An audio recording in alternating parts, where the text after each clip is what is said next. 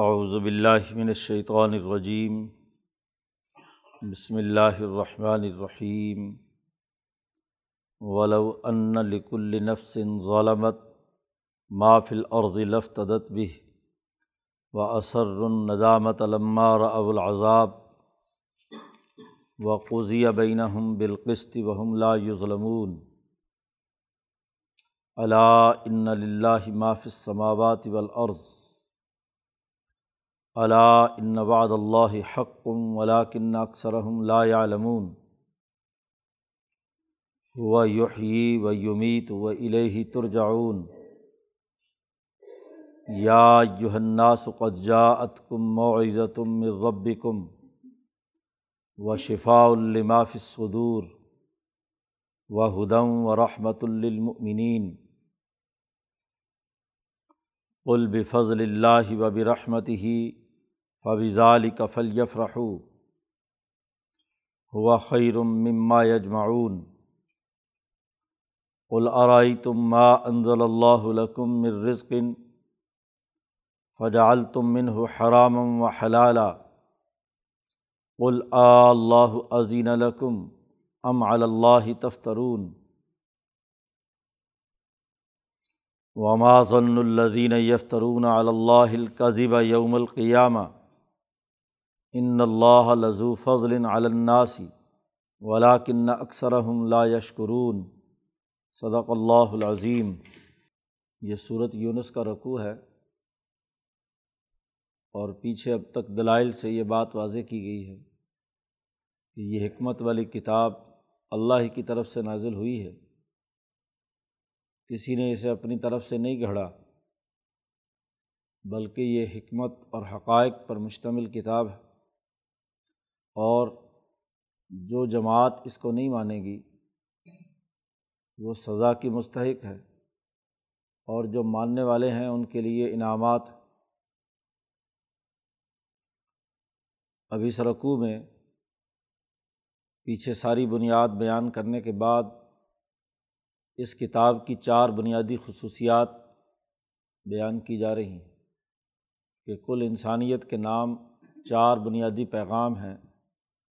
اس کتاب مقدس قرآن حکیم کے لیکن اس سے پہلے جو بات آخرت سے متعلق چل رہی تھی کہ وہاں ظالموں کو ہمیشہ ہمیشہ کا عذاب ملے گا، اس حوالے سے قرآن حکیم نے کہا بلو ان لک النفسن غلامت جس انسان نے بھی اپنے اوپر ظلم کیا ہوا ہے، اگر اس کے پاس پورے روئے زمین کے تمام وسائل بھی ہوں اور وہ اللہ کو فدیہ دے کر، پیسے دے کر جان چھڑانا چاہے تو وہ جان نہیں چھڑا سکیں گے پیچھے ذکر کیا تھا للزین ظلم و ذوق و عذاب الخلد۔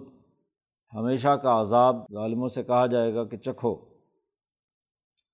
تو اس ظلم کرنے والے لوگ اگر وہاں پورے قرۂۂ عرض کے جتنے بھی وسائل ہیں مافل عرض زمین میں جتنے خزانے موجود ہیں وہ رشوت دے کر یہ جان چھڑانا چاہیں گے یا فدیہ دے کر عذاب سے بچنے کی کوشش کریں گے تو ایسا نہیں ہوگا۔ ظالم ضرور عذاب چکھیں گے۔ اور حال یہ ہوگا کہ جب یہ ان پر عذاب آئے گا تو اثر الندامت، شرمندگی چھپاتے پھریں گے۔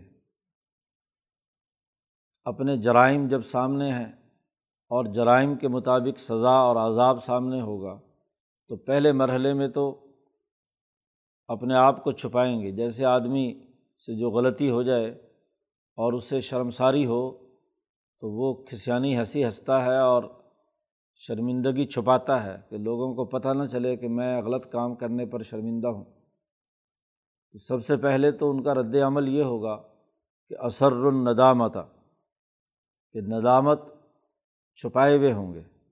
لمہ راو العذاب، جب عذاب دیکھیں گے، تو پہلے تو شرمندگی کی حالت ہوگی، لیکن بعد میں یہی لوگ جیسا کہ دوسری جگہ پر آیا ہے کہ جب بالکل بات واضح ہو جائے گی، شرمندگی چھپا نہیں سکیں گے، تو پھر کہیں گے، یا حسرتہ علامہ فرت تو فی جم بلّہ بڑی حسرت اور افسوس ہے کہ میں نے اللہ کی جناب میں بڑی کوتہی کی ہے۔ یا کہیں گے، یا ویلتا ہاں جی تو اپنے لیے ویل اور ہلاکت کی بات کریں گے۔ یعنی نہ صرف وہاں شرمندگی عروج پر ہوگی، بلکہ اس کے بعد اپنا جرم کا اعتراف بھی کریں گے اور اپنے اوپر خود افسوس کا اظہار بھی کریں گے۔ اثر الندامت علامہ راب العذاب، یہ پورے ارض کے تمام وسائل بھی دے دیں تو ظالم لوگوں کی جان نہیں چھوٹے گی۔ بات دراصل یہ ہے کہ وقوضیہ بینہ ہوں بالکش تھی عدل و انصاف کے ساتھ ان کے درمیان فیصلہ ہوگا وہ ہم لا یظلمون، اور وہ معمولی سا بھی ان پر کوئی ظلم نہیں کیا جائے گا۔ جیسے اعمال ہوں گے، جتنے مقدار میں ہوں گے، جس حیثیت اور نوعیت کے ہوں گے، اسی کے مطابق ان کو سزا یا جزا ہوگی۔ جب جزا و سزا مکمل اللہ کے اختیار میں ہے کہا جا رہا ہے اللہ خبردار سن لو۔ ان اللہ معافِ سماواتی والارض جو کچھ آسمانوں اور زمینوں میں ہے، وہ صرف اور صرف اللہ کا ہے۔ اور جب اللہ کا ہے، تو اللہ تعالیٰ اگر سزا دینا چاہے، تو کوئی آدمی اس سے بچ نہیں سکتا، خواہ کتنے ہی فدیے دے، کتنے ہی اس کے لیے پیسے دینے کی کوشش کرے۔ اور اللہ تعالیٰ جس کو انعام دینا چاہے، تو کوئی اس کی طاقت کو روک نہیں سکتا۔ اور اللہ نے یہ جو وعدہ کیا ہے کہ ظالم ضرور عذاب میں مبتلا ہوں گے اور ہمیشہ ہمیشہ عذاب چکھیں گے، یا مسلمان جو ہیں وہ ایمان لانے والے، سچائی سے اس کتاب پر عمل کرنے والے، ان کے لیے جنت ہوگی، تو یہ اللہ کا وعدہ بالکل برحق۔ اللہ وعد اللہ حق ولاکن اکثر اللہ علمون لیکن لوگوں کی اکثریت یہ علم نہیں رکھتی۔ جاہل ہے اللہ کی جو طاقت اور قدرت اور کائنات پر اس کی جو گرفت ہے، اس کو یہ جانتے نہیں ہیں۔ وہ یحیی و یمید وہی اللہ جو زندہ کرتا ہے اور مارتا ہے۔ وہ الہی ترجعون، اور اسی کی طرف تم تمام کو لوٹ کر جانا ہے۔ پھر اسی کی طرف لوٹو گے تم تمام، اور تمہیں وہ یہ تمام جو وعدے اللہ نے کیے ہیں۔ جیسے جیسے جتنا جتنا عمل جس کسی کا ہوگا اس کے مطابق اس کو سزا یا جزا ہوگی۔ یہ تمام دلائل جن کا تعلق اللہ کے انعامات اعلیٰ اللہ سے تھا، ماضی کی تاریخ سے تھا کہ کیسے قومیں ہم نے تباہ و برباد کی ہیں، اور موت اور اس کے بعد سزا و جزا سے تھا۔ تذکیرات کے تینوں پہلو پیچھے بیان ہو چکے۔ ہیں کہ ہر طرح سے ماضی حال مستقبل کے دلائل سے یہ بات سمجھا دی گئی کہ یہ اللہ کا کہ اللہ کی کتاب ہے، اس سے نصیحت حاصل کرنا ضروری ہے اور یہی وہ پیغام ہے جو ماضی میں بھی امبیا کی ترقی کا باعث بنا اور ان کی جماعتوں کی کامیابی کا باعث بنا۔ حال میں بھی یہ کامیابی کا باعث ہے اور مستقبل میں بھی اس کے نتائج اچھے آئیں گے۔ یہ پوری گفتگو کرنے کے بعد تمام انسانیت کو خطاب کیا ہے۔ یا یوہناس اے لوگو، قد جاعت کم معزتم مر رب کم تمہارے پاس تمہارے رب کی طرف سے نصیحت آ گئی ہے۔ جس آسمان اور زمین کا قبضہ اللہ کا ہے، اسی آسمان و زمین کے خالق و مالک اور رب نے، جو زندہ اور مارتا ہے، اس رب نے تمہارے پاس یہ کتاب بھیجی ہے بطور نصیحت کے۔ معاوضہ ہے۔ نصیحت اور بعض اس کا مطلب ہی یہ ہے کہ انسان اپنی کجی، کوتاہی اور کمزوریوں کو دور کرے، اپنے پھٹے ہوئے کپڑے کو سیے، جو غلطیاں، کوتاہیاں ہوئی ہیں، اس سے نجات حاصل کرے۔ شریعت کے قوانین کی پابندی کرے۔ تو معزتم مر رب کم یہ نصیحت تمہارے رب کی طرف سے ہے۔ ایک نصیحت اور خیر خواہی اپنے کسی بڑے کی ہوتی ہے، باپ کی ہے، ماں کی ہے، کسی دادے پڑدادے کی نصیحت ہے۔ کسی بزرگ کی نصیحت ہے، لوگ اس کی نصیحت یا اس کے تجربے کے جو بتلائے ہوئے اصول ہوتے ہیں، اس پر عمل کر کے کامیابی حاصل کرتے ہیں۔ اور یہ نصیحت تو تمہارے پروردگار کی طرف سے ہے۔ تمہارے رب کی طرف سے ہے۔ وہ رب جو تمہیں نقص سے نکال کر کمال تک پہنچاتا ہے، جو تمہاری تربیت کرنا چاہتا ہے، تمہیں مہذب بنانا چاہتا ہے، تو اس رب نے تمہاری تربیت اور ترقی کے لیے تمہیں یہ نصیحت کی ہے۔ معاوضہ تم مر رب کم اس قرآن کی پہلی خصوصیت یہ ہے کہ یہ معاوضہ ہے، نصیحت ہے اور نصیحت بھی اللہ تبارک و تعالیٰ کی ہے۔ اور اللہ کی نصیحت کا مطلب یہ ہے کہ اللہ کی نصیحت فریضہ ہوتا ہے۔ اور جن کاموں سے روکا ہے، ان سے رکنا لازمی اور ضروری ہے۔ یعنی امر اور نہیں بالفاظ دیگر شریعت کے تمام احکامات یہ تمہاری ترقی اور کامیابی کے لیے ہیں۔ تو معاوضہ سے یہاں شریعت مراد ہے کہ تمہارے رب کی طرف سے یہ نصیحت، یہ حکم، یہ احکامات کا مجموعہ آیا ہے، تم اس پر عمل کرو۔ و شفا المافِ صدور اور دوسرا یہ ہے کہ یہ کتاب مقدس قرآن حکیم تمہارے دلوں کے روگ کی شفا ہے۔ تمہارے دلوں میں جو روگ ہے، بد اخلاقی ہے، حسد، کینہ، بغض، عداوت، سینوں میں جو غلط چیزیں موجود ہیں، بد اخلاقیاں ہیں، ان کا علاج ہے۔ قرآن کی تلاوت کرو گے اس کے احکامات پر عمل کرو گے ذکر اذکار کرو گے تو تمہارے دلوں میں جو روگ لگا ہوا ہے، زنگ چڑھا ہوا ہے حسد، کینہ، بغض، عداوت جیسے امراض موجود ہیں تو اس روگ کا علاج اور اس کے لیے شفا بخش نسخہ یہی قرآن حکیم ہے۔ تو دوسری بات، قرآن کی خصوصیت بیان کی کہ یہ شفا ہے، سینوں کے روگوں کا شفا ہے اور جس آدمی کا دل مطمئن ہو اور وہ روگ سے پاک ہو جائے، بد اخلاقیوں سے پاک ہو جائے، اس سے زیادہ صحت مند کون ہو سکتا ہے؟ تو سینوں میں جو دل موجود ہیں، دماغ اور عقل، نفس، خواہشات تمام کو کنٹرول کرنے کا نسخہ شفا اس کتاب میں ہے اس میں طریقت آ گئی۔ تو پہلے شریعت کا حکم اور اس کے بعد دلوں کی شفا اور دلوں کے روک اور امراض اور بد اخلاقیوں کو دور کرنے کے لیے یہ کتاب تو طریقت اس کے اندر آ گئی۔ وہ ہدن اگلا درجہ ایک تو عام انسانوں کے لیے، دو باتوں سے، نصیحت اور شفا سے، انسان کی تمام اعمال اور اس کے جو ظاہری، اس کے اخلاق ہیں، وہ درست ہوتے ہیں۔ اب اس کے بعد اگلا مرحلہ ہے۔ وہ ہدن تیسری خصوصیت یہ ہے کہ یہ وصول الا کا ذریعہ ہے۔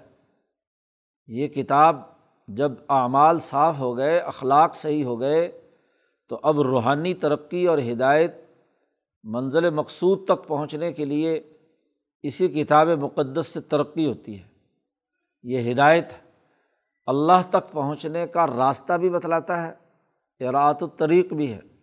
اور اللہ تک پہنچنے کا جو منزل مقصود اور مطلوب تک پہنچانے کا ذریعہ بھی ہے۔ دونوں باتیں ہدایت کی اس کے اندر جمع ہے تو جو جتنے درجے میں اپنے آپ کو اخلاق اور اعمال درست کر کے اللہ کی طرف متوجہ کرے گا تو ضرور واصل بے حق ہو جائے گا، ترقی کے اگلے منازل طے کرے گا۔ اور سوسائٹی کے جتنے ارتفاقات ہیں، ان کو درست کرنے کے لیے راستہ بتلاتی ہے۔ ہدایت، جیسے یہ وصول اللہ یعنی سچی خدا پرستی پیدا کرنے کا ذریعہ ہے، ایسے ہی یہ دنیا میں کامیاب بنانے کے جو احکامات اور ارتفاقات ہیں ترقی اور کامیابی کے جتنے مناظر ہیں، اس کے لیے بھی یہ منارۂ نور ہے۔ ہدایت اور روشنی ہے۔ اور چوتھی خصوصیت بیان کی ہے، وہ رحمتن، کہ یہ رحمت اور رحمت کی حقیقت مولانا سندھی فرماتے ہیں، حکمت حکمت انسان کے اندر ہو، حکمت عملی ہو، سیاسی شعور ہو نتائج درست حاصل کرنے کے لیے کوشش کرے تو وہ انسانیت کے لیے، خود اس کام کرنے والے کے لیے بھی رحمت۔ تو رحمت تبھی بنتی ہے جب سیاسی نظام کسی ملک کا درست ہو۔ یعنی جو ہدایت اور جو شریعت اور طریقت آئی ہے، جو اخلاق اور اعمال سامنے آئے ہیں، ان کا عملی نظام قائم کر کے انسانیت کے لیے رحمت بننے کا سبب ہے یہ کتاب۔ تو چاروں باتیں قرآن حکیم کی یہاں بیان کیں جن میں بنیادی طور پر اللہ سے تعلق قائم کرنے اور انسانیت کے حقوق ادا کرنے کے لیے شریعت، طریقت اور سیاست اور وصول اللہ کا اعلیٰ ترین جو جذب کا سلسلہ ہے، جن کے اندر ان کی بھی صلاحیت اور استعداد کے مطابق ہدایت ہے، واصل بحق ہونے کا ذریعہ ہے۔ لیکن یہ تمام چیزیں چاروں کی چاروں للمؤمنین ہیں۔ یعنی جو اس کتاب پر ایمان لائیں گے، ان کے لیے نصیحت ہے۔ ایک آدمی ایک کتاب کو مانتا ہی نہیں، تو اس کتاب سے اسے کیا فائدہ ہوگا؟ کسی علم پر مشتمل کسی کتاب کی آپ کے نزدیک کوئی عزت نہیں ہے۔ آپ اس کو پر یقین نہیں رکھتے، تو اس سے کسی کو کوئی نصیحت نہیں ہوگی۔ ایک آدمی اگر میڈیکل سائنسز کی کسی کتاب کو مانتا ہی نہیں کہ اس کے اندر جو نسخے لکھے ہوئے ہیں یا طریقہ علاج لکھا ہوا ہے، یہ ایسی فضول ہے۔ تو اس سے اس سے کیا فائدہ ہوگا؟ کوئی فائدہ نہیں ہو پڑھ بھی لے تو کوئی فائدہ نہیں ہوگا۔ اول میں تو توہین کے نتیجے میں اس کو پڑھے گا ہی نہیں۔ اور اگر پڑھ بھی لے یا سن بھی لے تو عمل نہیں کرے گا۔ کوئی انجینئرنگ کی کتاب ہے، وہ اگر آپ اس پر یقین ہی نہیں رکھتے کہ اس میں جو تجربات اور مشاہدات بیان کیے گئے ہیں، جو اصول بیان کیے گئے ہیں، وہ ایسے ہی فضول کسی نے بیان کر دیے ہیں، ان کا کوئی سر پیر نہیں، آپ کے نزدیک اہمیت ہی نہیں ہے تو کوئی اچھا انجینئر کیسے بنے گا؟ تو بات یہ ہے کہ جو آدمی جس کتاب پر ایمان رکھے گا، اس کتاب کے جو عملی نتائج ہیں، وہی ترقی کا باعث بنیں گے۔ تو جو مومنین ہیں، اس کتاب پر ایمان لانے والے ہیں، ان کے لیے یہ چار فائدے پیدا کرتی ہے۔ معاوضہ ہے، شفا ہے، ہدایت ہے اور رحمت ہے۔ اور ان چاروں کے ملنے سے حکمت کا مجموعہ سامنے آتا ہے۔ تو شروع صورت میں دعویٰ کیا گیا تھا کہ آیات الکتاب الحکیم حکمت والی کتاب کی یہ آیات ہے تو یہ حکمت والی کتاب حکیم یا حکمت کیا ہے؟ تو حکمت کے چار بنیادی دائرے بیان کر دیے۔ معاوضہ شفا، ہدایت اور رحمت۔ آپ کہہ دیجیے کل بفضل اللہ و بھی رحمت ہی یہ اللہ کے فضل اور اللہ کی خاص مہربانی ہے کہ اس نے یہ کتاب تم پر نازل کی۔ اور اس کے چار اثرات اور نتائج تمہاری زندگی میں پیدا ہوتے ہیں۔ اور جب یہ اللہ کا فضل اور اس کی رحمت ہے، تو فبضال کا فل یف رہو تو اس پر تم خوش ہو۔ مسلمانوں سے کہا جا رہا ہے، انسانوں تمہیں خوش ہونا چاہیے کہ تمہارے لیے ایک ایسی کتاب نازل ہوئی ہے جس میں یہ چار امور ہیں۔ حکمت کے مجموعے سے متعلق جتنے بھی پہلو ہیں، وہ اس میں بیان ہے تو اس پر خوش ہو۔ ہوا خیر مما یجمعون، یہ کتاب اور یہ خوشی، یہ پیغام، یہ زیادہ بہتر ہے اس سے جو تم مال جمع کر رہے ہو، سرمایہ پرستی کے مرض میں مبتلا ہو یا گناہ جمع کر رہے ہو، بد اخلاقیاں جمع کر رہے ہو، ظلم اور زیادتیاں کر رہے ہو، اس کے مقابلے میں یہ بات زیادہ بہتر ہے اور اس پر خوش ہونا بھی زیادہ بہتر ہے۔ اس لیے کتاب مقدس قرآن حکیم جس کو آ گئی جس کو سمجھ میں اس کے تمام باتیں آ گئیں تو اس کو خوش ہونا چاہیے۔ فرحت اور خوشی ایک تو وہ ہے جو اچھی ہے، عمدہ ہے، اور ایک فرحت اور خوشی وہ ہے جو بری ہے۔ قرآن نے یہاں فرحت اور خوشی ہاں جی اس کا تعلق قرآن حکیم سے ہے۔ یہ فرحت اور خوشی اس کے کرنے کا حکم دیا گیا، خوشیاں مناؤ۔ اور دوسری طرف ایک خوشی وہ ہے جس کا تعلق قارون کی تذکرے میں کہا کہ لا تفرح، مال و دولت کی بنیاد پر، تکبر اور غرور۔ ہاں جی وہ کہتا تھا کہ انما اوتی تو علا علم نے عندی، خاص علم میں نے استعمال کیا ہے جس کے نتیجے میں یہ دولت میرے پاس جمع ہوئی ہے۔ تو دولت اور خواہشات اور مفاد حاصل کر کے خوش ہونا، یہ خوشی مضموم ہے، بری بات ہے۔ یہ خوشی کوئی خوشی نہیں ہے۔ اس خوشی کے لیے روکا گیا کہ لا تفرح ان اللہ لا يحب الفرحین اللہ تعالیٰ ایسے خوش ہونے والوں کو پسند نہیں کرتا۔ تو لا يحب الفرحین میں جو فرح، مال و دولت، سرمایہ پرستی، ظلم، تکبر اور غرور کی بنیاد پر ہو، اس کا ذکر ہے لا يحب الفرحین اور یہاں فلیف رہو حکم دیا گیا ہے کہ جو کتاب مقدس قرآن حکیم کی تعلیم کو سمجھ جائیں اور اس پر عمل کریں، ان کو تو خوش ہونا ہے۔ اسی لیے اس خوشی پر جی قرآن پاک کسی نے پڑھ لیا، یاد کر لیا، حفظ کر لیا، تو اس پر خوشی منائی جاتی رہی ہے پوری تاریخ میں جی۔ حضرات صحابہ کے بہت سے واقعات ہیں جن میں انہوں نے ایک صورت بھی یاد ہو گئی، اس کا مطلب بھی سمجھ گیا، تو اس پر کیا اونٹ ذبح کر دیا۔ خوشی ہے کہ خوشی کا اظہار کیا جا رہا ہے۔ تو یہ اللہ کی کتاب کے ساتھ تعلق پر تو خوش ہونے کا حکم دیا گیا ہے۔ فل یف رحو تم مان ضل اللہ مر رزقن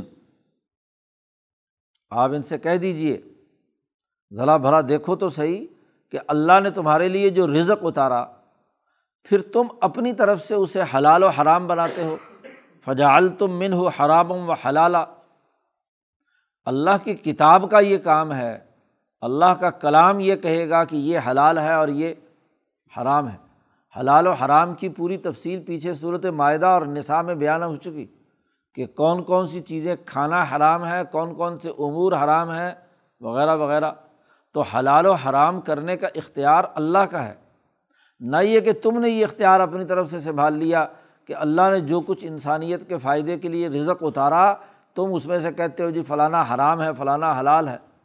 فلال تم من و حرام و حلالہ قل، آپ ان سے کہہ دیجیے اللہ عظین الکم ام اللہ تفترون کیا اللہ نے تمہیں اس بات کی اجازت دی ہے کہ تم از خود حلال و حرام کے فیصلے کرنے لگو یا اللہ پر جھوٹ گھڑ رہے ہو تم؟ اندازہ لگانا چاہیے کہ کوئی حکومت، کوئی فرمان شاہی جاری کرے اور اس میں حلال و حرام کے فیصلے کرے تو حکومت کا اختیار ہے نا؟ ہر آدمی اپنی طرف سے ہاں جی خود احکامات جاری کرنا شروع کر دے یا حلال و حرام کے فیصلے کرنے لگے تو پھر تو پوری سوسائٹی میں انارکی پیدا ہو جائے گی۔ دنیا کی کوئی حکومت یہ برداشت نہیں کرتی کہ اس کے فیصلوں یا اس کے احکامات یا اس کے اختیارات کوئی بھی انسان، کوئی گروہ، کوئی جماعت اپنے طور پر استعمال کرنے لگ جائے۔ تو حکومت ہمیشہ اس کو سزا دیتی ہے جو حکومت کے دائرۂ اختیار کے اندر دخل دیتا ہے۔ تو اللہ کا جو دائرۂ اختیار ہے، اللہ نے رزق نازل کیا ہے۔ تو اللہ کو ہی فیصلہ کرنے کا اختیار ہے کہ اس میں حلال کیا ہے اور حرام کیا ہے۔ اور یہ کتاب مقدس قرآن حکیم یہی حلال و حرام کے احکامات بیان کرتی ہے۔ جو کچھ تم بیان کر رہے ہو، یہ تو گھڑی ہوئی بات لگتی ہے۔ وما ضن الدین یفترون اللہ قذب یوم القیامہ کیا خیال ہے؟ ان جھوٹ باندھنے والوں کا جو اللہ پر قیامت کے دن ہیں جو ان کا حال ہوگا، اللہ پر جھوٹ بولیں گے تو وہاں ان کے بارے قیامت کے بارے میں ان کا کیا خیال ہے کہ کیا نتیجہ نکلے گا؟ ظاہر ہے کہ جو جھوٹ بولنے والے ہوں گے، جنہوں نے اللہ پر جھوٹ گھڑا ہوگا، اپنی طرف سے حلال و حرام کے اختیارات حاصل کرنے کی کوشش کی ہوگی، وہ سزا میں ہوں گے۔ ان اللہ لذو فضل الناس۔ بے شک اللہ پاک انسانوں پر بہت ہی فضل اور مہربانی کرتا ہے۔ جیسے یہ کتاب مقدس قرآن حکیم نازل کر دی ولا کن اکثر لا یش قرون لیکن ان انسانوں کی اکثریت اللہ کا شکر ادا نہیں کرتی۔ یہ ناشکری کرتی ہے۔ اللہ کا فضل، اللہ کا انعام، اللہ کا دیا ہوا رزق، اس کی دیوی صحت، ان تمام جو اللہ نے دی ہے، اس کے باوجود یہ شکریہ ادا نہیں کرتے۔ ایک ہے نعمت کا شکریہ ادا کرنا، اس نعمت سے پورا پورا استفادہ کرنا، اس کو ماننا۔ اور ایک یہ کہ نعمت آنے کے بعد پھر انسان اس کا کفران نعمت کرے، اس کا انکار کرے، اس کی توہین کرے، اس سے روح گردانی کرے، اس کو پس پش ڈال دے، تو یہ کفران نعمت ہے۔ تو یہ لوگ ان کی اکثریت ایسی ہے جو شکر ادا نہیں کرتی۔ اللہ نے تو بڑی مہربانی کی ہے۔ تو یہ قرآن اللہ کا فضل ہے، اللہ کی رحمت ہے اللہ کی طرف سے ہدایت ہے اور شفا ہے، اس کا شکر ادا کرو۔ اس پر عمل درآمد کرو اور اس پر خوش ہو کہ اللہ کی طرف سے اتنی بڑی نعمت تمہارے اوپر آئی ہے۔ تو اس نعمت کو چھوڑ کر دنیا کے ظاہری مال و دولت اور زر و جواہرات اور کوٹھی بنگلوں کی طرف متوجہ ہونا تو اس سے بڑی حماقت اور کیا ہوگی؟ تو پوری قرآن حکیم کی جو حکمت کا پورا پروگرام ہے اس کے جو بنیادی نکات ہیں وہ اس رقوع میں بیان کر دیے۔ اللہ تعالیٰ ہمیں قرآن حکیم کو سمجھنے اور اس پر عمل کرنے کی توفیق عطا فرمائے۔ اللہ۔